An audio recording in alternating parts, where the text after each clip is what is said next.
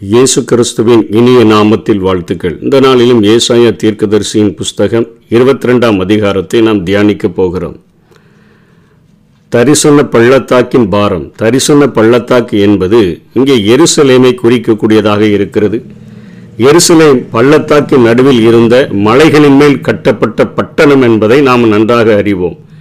எருசலேமுக்கு தேவன் தமது தீர்க்க தரிசனத்தை வழங்கியும் இருந்தார். அபாயமும் ஆவிக்குரிய வீழ்ச்சியும் அந்த எருசலேமிலே காணப்பட்ட போதிலும் எருசலேமின் குடிகள் கவலையிற்று இருந்ததாக தேவன் அவர்களை கடிந்து கொள்கிற வண்ணமாக இங்கே காணப்படுகிற வசனங்கள் எழுதப்பட்டிருக்கின்றன. முதல் மூன்று வசனங்களிலே தரிசன பள்ளத்தாக்கின் பாரம். பாரம் என்பது மாசா என்ற எபிரேய சொல்லிலிருந்து அது வந்தது அதனுடைய மூளைச் சொல்லானது நாசா என்றும் அது குறிப்பிடப்படுகிறது. சுமந்து செல்லுதல் அல்லது தூக்குதல். நம்ம மன சுமை என்று சொல்லுகிறோமே மன சுமையை மன பாரம் என்றும் சொல்லுகிறோமே அப்படிப்பட்ட தேவனுடைய நியாய தீர்ப்பு எருசலேமுக்கு எப்படி இருக்கிறது என்பதை உணர்த்தி வைக்கும் வண்ணமாக முதல் பகுதியும் ரெண்டாவது நான்காம் வசனம் ஊழியனுடைய உத்தரவாதம் என்ன என்பதும் மக்களுடைய நிலை அந்த நாட்களிலே அப்படிப்பட்ட ஒரு அழிவுகள் வந்த போதிலும் கூட மக்களுடைய நிலை எப்படி இருந்தது என்று சொல்லி பனிரெண்டு பதிமூன்று வசனங்களிலும் கடைசியாக அங்கே இருக்கக்கூடிய ஒரு செயலுடைய நிலைமை எப்படி ஒரு அந்தி கிறிஸ்துவனுடைய சுபாவத்துக்கு ஒத்ததாக இருந்தது என்று சொல்லியும் அவனை ஆண்டவர் அகற்றிவிட்டு எப்படி ஒரு எளியாக்கியமை கொண்டு வருகிறார் என்று சொல்லி எல்லா பதவிகளும் எல்லா அதிகாரங்களும் நிலையற்றவைகளே என்று சொல்லி இங்கே ஏசாயா முடிக்கிறதை இந்த அதிகாரத்திலே நாம் முழுமையாக நாம் கற்றுக்கொள்ள முடியும். முதலில் தரிசன பள்ளத்தாக்கின் பாரம் என்று சொல்லும் பொழுது அங்கே இந்த இடத்திலே நேபுகாத் மேய்ச்சார் அங்கே யுத்தத்திற்காக அவர் ஏழாமியரையும் கீர் பட்டணத்தாரையும் உதவிக்கு அழைத்து கொண்டு அதாவது பெர்சியாவையும் அங்கே கீர் பட்டணத்தையும் அழைத்து கொண்டு யுத்தத்திற்கு வருகிறதாகவும் அந்த யுத்தமானது கழுத்து மட்டும் வந்துவிட்டது என்கிறதை உணர்ந்தவர்கள் அவர்கள் அந்த முற்றுகையிடுகிறதை பார்க்கிறதற்கு அவர்கள் மாடி வீடுகளை கட்டியிருந்ததினால மாடி வீடுகளில் ஏறி பார்க்கும் பொழுது முற்றுகையானது நெருங்கி வந்து கொண்டிருக்கிறதை பார்த்துவிட்டு அவர்கள் ஓடுகிற ஒரு சூழ்நிலையில் அவர்கள் காணப்படுகிறார்கள் என்கிறதை ஒரு மூன்று வசனங்களிலே குறிப்பிடுகிறார். எல்லாரும் வீடுகளின் மேல் ஏறுகிறதற்கு உனக்கு இப்பொழுது என்ன வந்தது? நீங்கள் சந்தடிகளால் நிறைந்து ஆரவாரம் பண்ணி களி கூர்ந்திருந்த நகரமே உன்னிடத்தில் கொலையுண்டவர்கள் பட்டயத்தால் கொலையுண்டதில்லை யுத்தத்தில் செத்ததுமில்லை உன் அதிபதிகள் எல்லாரும் ஏகமாய் ஓடுகிறார்கள். நெருங்கி வந்துவிட்டது என்று சொல்லும்பொழுது ஓடுகிறார்கள் வில் வீரர்களால் கட்டப்படுகிறார்கள் உன்னில் அகப்பட்ட யாவரும் தூரத்திற்கு ஓடினா கூட ஏகமாய் கட்டப்படுகிறார்கள் என்று சொல்லி அப்படி கட்டப்பட்ட சூழ்நிலையிலும் கூட அவர்கள் ஆண்டவரை நோக்கி பார்க்காத ஒரு சூழ்நிலையிலே காணப்படுகிறார்கள் என்பதை இங்கே ஏசாயா குறிப்பிடுகிறதை பார்க்கிறோம். அதனைத் தொடர்ந்துதான் அவர் சொல்லுகிறார் மகா வடிவமான ஏழாம் வசனத்தில் உன் பள்ளத்தாக்குகள் ரதங்களால் நிரப்பப்படும். நேபுகாத் நேச்சார் அவன் படைக்கு வருகிறது யுத்தத்திற்கு வருகிற காரியங்களை குறிப்பிடுகிறார். குதிரை வீரர் வாசல்கள் மட்டும் வந்து அணிவகுத்து நிற்பார்கள். அவன் யூதாவின் மறைவை நீக்கி போடுவான். அந்நாளிலே வன மாளிகையாகிய ஆயுத சாலையை நோக்குவா? இது சாலமுனால கட்டப்பட்ட வன மாளிகை அதை நோக்குவான் தாவீதி நகரத்தில் இடிதல்கள் அநேகமாயிருப்பதை கண்டு கீழ்குளத்து தண்ணீர்களை கட்டி வைத்து எருசலேமின் வீடுகளை எண்ணி அலங்கத்தை அரணிப்பாக்கும்படி வீடுகளை இடித்து இரண்டு மதில்களுக்கு நடுவே பழைய குளத்து தண்ணீர்களுக்கு ஒரு அகலை உண்டு பண்ணுவீர்கள் என்று சொல்லி அவங்க தங்களை பாதுகாப்பதற்கான முயற்சிகள் தங்கள் சொந்த முயற்சியைத்தான். அவங்க இப்படிப்பட்ட கழுத்து மட்டும் யுத்தம் வந்தாலும் கூட அவர்கள் செய்து கொண்டிருந்தார்கள் என்று சொல்லி இங்கே தன்னுடைய மக்களுடைய நிலைமையை ஆவிக்குரிய வீழ்ச்சியை இத்தனையாக ஆண்டவர் குறிப்பிடுகிறார். அவர்கள் இஸ்ரவேலின் கண்மலையை மறந்து தங்களுக்கு யுத்தத்திலே உதவி செய்தவரை மறந்து அவர்களுடைய சொந்த பிரயாசங்களிலே தங்களை காக்கிறதற்காக அவர்கள் முயற்சி எடுக்கிறார்கள். அது இரண்டு சுவர்களுக்கு இடையே என்று சொன்னால் முதல் இருக்கக்கூடிய சுவர் உடைக்கப்பட்டாலும் பழைய தண்ணீர்களை கொண்டு அதாவது நீர்த்தேக்கங்களை இந்த ரெண்டு சுவர்களுக்கும் இடையே அதாவது ஒரு சுவரை உடைச்சிட்டு உள்ளே வரும்பொழுது நீர்த்தேக்கங்கள் காணப்பட்டுச்சுன்னா அடுத்த சுவரை உடைப்பதற்கு கடினமாக இருக்கும் என்பதற்காக இரண்டு சுவர்களுக்கு இடையே பழைய குளத்து தண்ணீரை தேக்கி வைக்கக்கூடிய நீர்த்தேக்கங்களை அவர்கள் உண்டு பண்ணினார்கள். ரிசர்வாயர் என்று சொல்லுகிறோமே அகலை அவர்கள் உண்டு பண்ணி வைத்திருந்தார்கள். அப்படிப்பட்ட நேரத்தில் கூட நீங்கள் ஆண்டவரை தேடலை ஆனாலும் அதை செய்தவரை நீங்கள் நோக்காமலும் அதை ஏற்படுத்தி தூரத்திலிருந்து இப்படிப்பட்ட ஒரு யுத்தம் வந்திருக்கிறது இது ஆண்டவரே வர பண்ணியிருக்கிறாரே அவருடைய சமூகத்தில் நம்மை தாழ்த்தணுமே அப்படிங்கிற எண்ணம் இல்லாமல் நீங்கள் கவனியாமலும் போகிறீர்கள் என்று சொல்லி இங்கே ஏசாயா எருசலேமினுடைய அந்த காரியங்களை குறித்து நியாய தீர்ப்பை குறித்து அவர் புலம்புகிறதை நாம் பார்க்கிறோம். அதே போல சேனைகளாகிய கர்த்தராகி ஆண்டவர் அக்காலத்தில் அவங்க அழணும் புலம்பணும் மொட்டையிடணும் ரெட்டுடுத்தணும்னு கட்டளையிட்டு இருந்தார். ஆனால் அவங்க என்ன செய்கிறாங்க எப்படிப்பட்ட நேரத்திலும் சந்தோஷித்து கழித்து ஆடு மாடுகளை அடித்து இறைச்சியை சாப்பிட்டு திராட்சை ரசத்தை குடித்து புசிப்போம் குடிப்போம் நாளைக்கு சாவோம் என்று சொல்லுவீர்கள். அவங்களுக்குள்ள சந்தோஷம். அவங்க சாக தான் போகிறோம் எப்படினாலும் யுத்தம் வந்துருச்சு கழுத்து மட்டும் வந்துருச்சு. சாக தான் போகிறோம் அப்படின்னா கூட அவர்கள் அழலை புலம்பலை முட்டையிடலை ரத்து உடுத்தலை ரெட்டுடுத்தாமல் அவங்க இருந்து கொண்டு நல்லா திராட்சை ரசத்தை குடிக்கணும் புசிக்கணும் நாளைக்கு சாகணும் அப்படின்னு நீங்கள் சொல்லுகிறபடினால நீங்கள் சாகிற மட்டும் உங்களுடைய அந்த அக்கிரமமானது உங்களுக்கு நிவிற்த்தி ஆவதில்லை என்று சொல்லி தேவனுள் சொல்லுகிறார் என்று என் செவிகேக்க சொன்னார் என்று சொல்லி இங்கே ஏசாயா தீர்க்க தரிசனம் உரைக்கிறதை நாங்கள் பார்க்கிறோம். தரிசன பள்ளத்தாக்கினுடைய பாரம். ஜனங்கள் இவ்வளவு நிர்விசாரமாக காணப்படுகிறார்கள் என்பதை உணர்த்திவிட்டு இங்கே ஏசாயா தன்னுடைய நிலைமையை நான்காம் வசனத்திலே ஒரு ஊழியக்காரனுடைய உத்தரவாதம் எப்படி இருக்கிறது என்று சொல்லுகிறார். நான்காம் வசனத்தில் அவர் சொல்லுகிறார் ஆகையால் என்னை நோக்கி பாராதேயுங்கள் என் ஜனமாகிய குமாரத்தி பாழாய் போனது நிமித்தம் மனங்கசந்து அழுவேன். எனக்கு ஆறுதல் சொல்ல வராதேயுங்கள் என்கிறேன். ஆண்டவருடைய பாரத்தை அப்படியே உள்வாங்கினவராக கண்ணீரோடு கூட நின்று அவர் ஜெபிக்கிற ஒரு காரியத்தை பார்க்கிறோம்.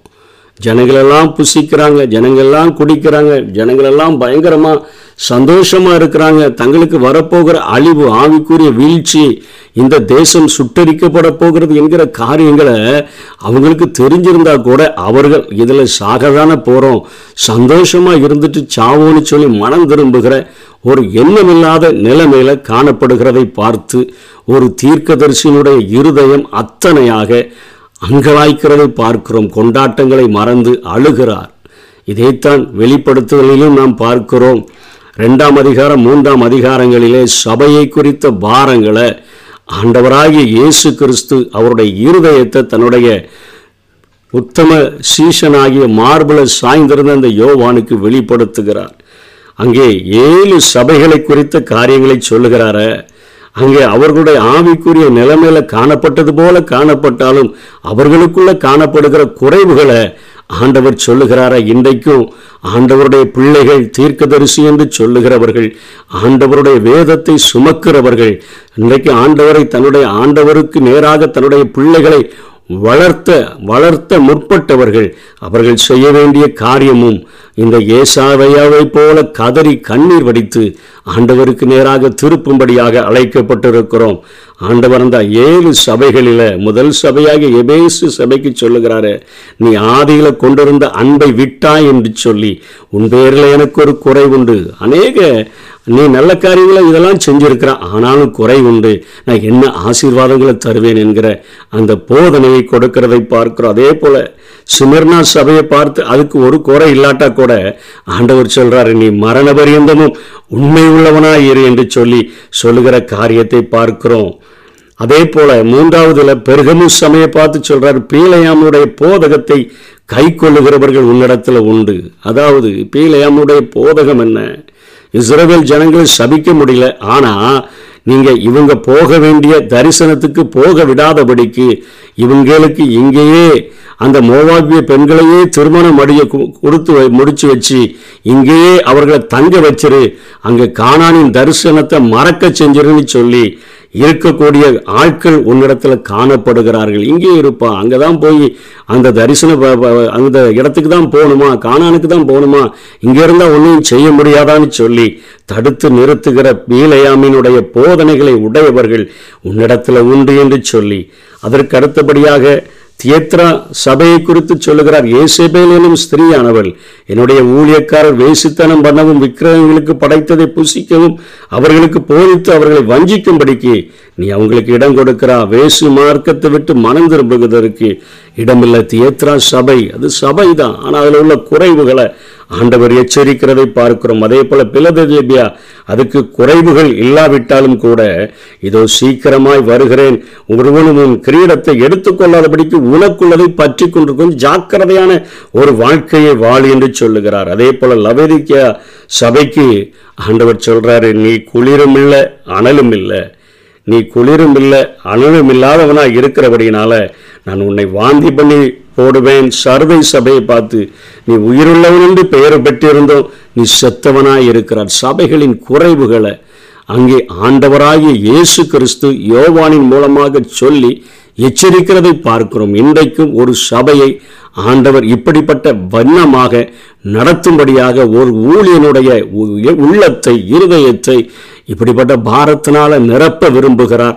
அதை சொல்லி ஆவிக்குரிய வீழ்ச்சிகளையும் அவருடைய அந்த ஆபத்துக்களையும் அவர்களுக்கு சொல்லி அவர்களை எச்சரித்து ஆண்டவருடைய பாதையில சரியாக நடத்துகிறதற்கு தேவனுடைய பிள்ளைகள் போதிக்கிறவர்களுக்கு ஆண்டவர் இந்த ஏசாயாவின் மூலமாக அறிவுரை வழங்குகிறதை பார்க்கிறோம்.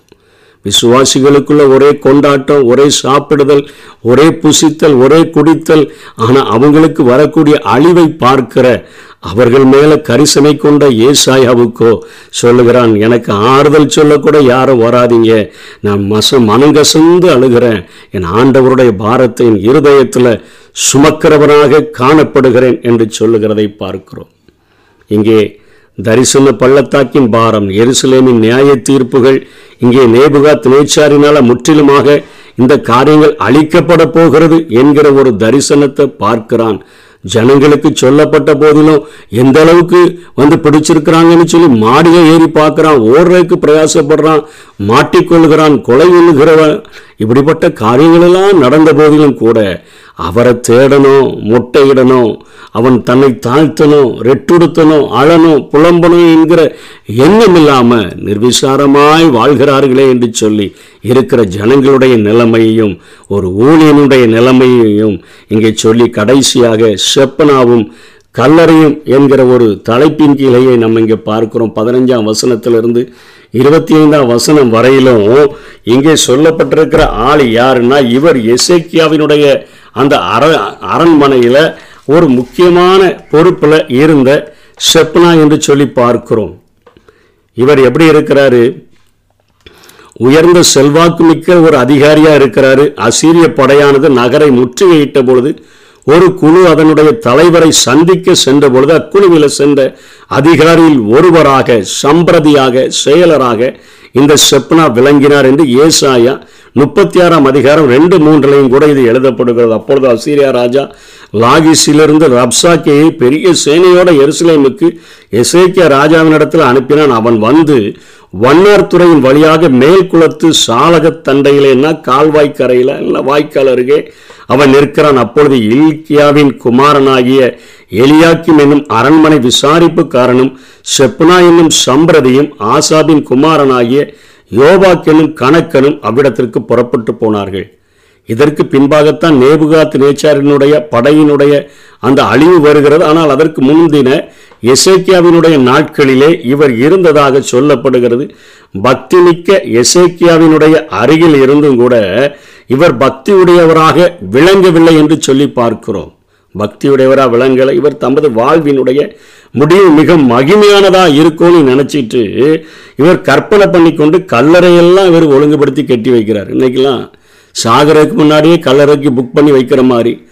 கைவினைக்கு இந்த இதை புக் பண்ணுங்க இவ்வளோ பணத்தை செலுத்துகிறேன் என்று சொல்லுகிறது போல என்னுடைய வாழ்வினுடைய மகிமையான முடிவு இப்படி இருக்கும்னு சொல்லி கற்பனை பண்ணிக்கொண்டு இந்த பகுதியை ஏசாய அங்கிருந்து எடுத்து இந்த பகுதியோடு எழுதுகிறார். இது பின்னாட்களில் நூற்றி நூறு ஆண்டுகளுக்கு பின்பாக நூற்றி எண்பது ஆண்டுகள் நூறு ஆண்டுகளுக்கு பின்பாக நடந்த ஒரு காரியத்தோடு கூட அந்த நாட்களிலே இஸ்ராக்கியாவின் நாட்களிலே வாழ்ந்த செப்னாவினுடைய காரியத்தை இங்கே எழுதுகிறார். கல்லறைக்காக வாழ்கிற மனிதன் அவனே ஒரு ஒரு கண்மலையில் ஒரு இடத்தை வாங்கி அங்கே கரு கல்லறையெல்லாம் கட்டி வைக்கிறான். ஆனால் அவனுடைய முடிவு அவ்வாறு இருக்காது என இயேசையா எச்சரிக்கிறத பார்க்கிறோம். அவனுக்கு பதவியை அவனுக்கு அவனுடைய பதவியை எலியாக்கிம் என்று சொல்லக்கூடிய அவனுக்கு ஆண்டவர் மாற்றி கொடுத்து விடுவார். எனினும் எலியாக்கிமனுடைய அந்த மகிமையும் ரொம்ப நாள் இருக்காதுன்னு சொல்லி அங்கே ஏசாயா இருபத்தி ரெண்டு இருபத்தைந்தில் சொல்லி முடிக்கிறார். உறுதியான இடத்துல கடாவப்பட்டிருந்த ஒரு ஆணி அந்நாளிலே பிடிங்கப்பட்டு ஒரு கூடார ஆணியை நல்லா ஓங்கி அடிச்சிட்டான அந்த கூடாரம் பிடுங்க எழிய முடியாதது போல இல்லைன்னா ஒரு சுபத்தில் அடிச்சிருச்சுன்னா அதில் நிறைய பொருள்களை தொங்க விடுகிறதற்கான காரியங்கள் இருக்கிறது போல இந்த செப்பனாவினுடைய பதவியானது பிடுங்கப்பட்டு எலியாம்பி எலியாக்கிமனுக்கு கொடுக்கப்படும்.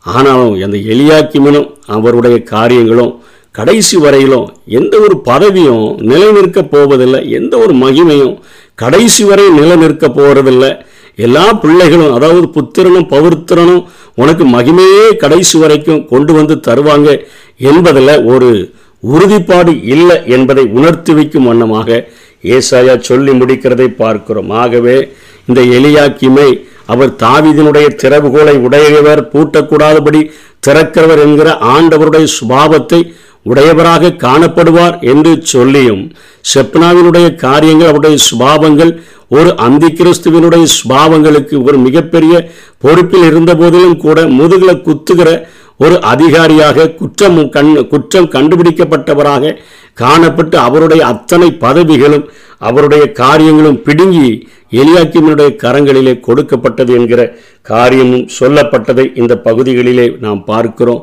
ஆனால் இன்னும் தங்கள் மகிமை மிக்க முடிவுகளை குறித்து கற்பனையுடனும் அகந்தை வாழ்வு வாழ்கிறவர்களுக்கு நாளைக்கு என்ன நடக்கும்னு தெரியுமா? என்று சொல்லி எச்சரிப்பது போல இந்த அதிகாரத்தை இவர் முடிக்கிறார். இன்னைக்கு மத தலைவர்களாக கோல் பிடிச்சிட்டு அரசாட்சி நடத்துகிற அப்படியே இருக்கிற நாட்கள் தான் கடைசி வரையும் இருக்கு என்று சொல்லி நம்ம நினச்சிட்டு நம்ம செல்வ வாழ்வும் செல்வாக்கு வாழ்வும் இவ்வாறு தொடரும் சொல்லி நினைத்து வாழ்ந்தோம்னு சொன்னா அது தவறு என்று சொல்லி ஏசாயா முடிக்கிறார். உங்கள் பிள்ளைகள் உங்களுக்கு மகிமையான முடிவை அனுமதிப்பார்கள் என்று நம்ம கருத முடியாது. எதுவுமே நிச்சயம் இல்லை. ஆனால் தேவ பயமிக்க வாழ்க்கையே அது பயனுள்ளது. இவ்வுலகத்தில் உயர்ந்த கல்லறிகளுக்காக அல்ல. உன்னத பரலோகத்தினுடைய நிமிர்ந்த வாழ்வுக்காக நாம் உழைக்கும்படியாக வேதம் நம்மை அழைக்கிறது. அதற்கு ஒப்பு கொடுப்போம் கர்த்தர் நம்மை ஆசீர்வதிப்பாராக.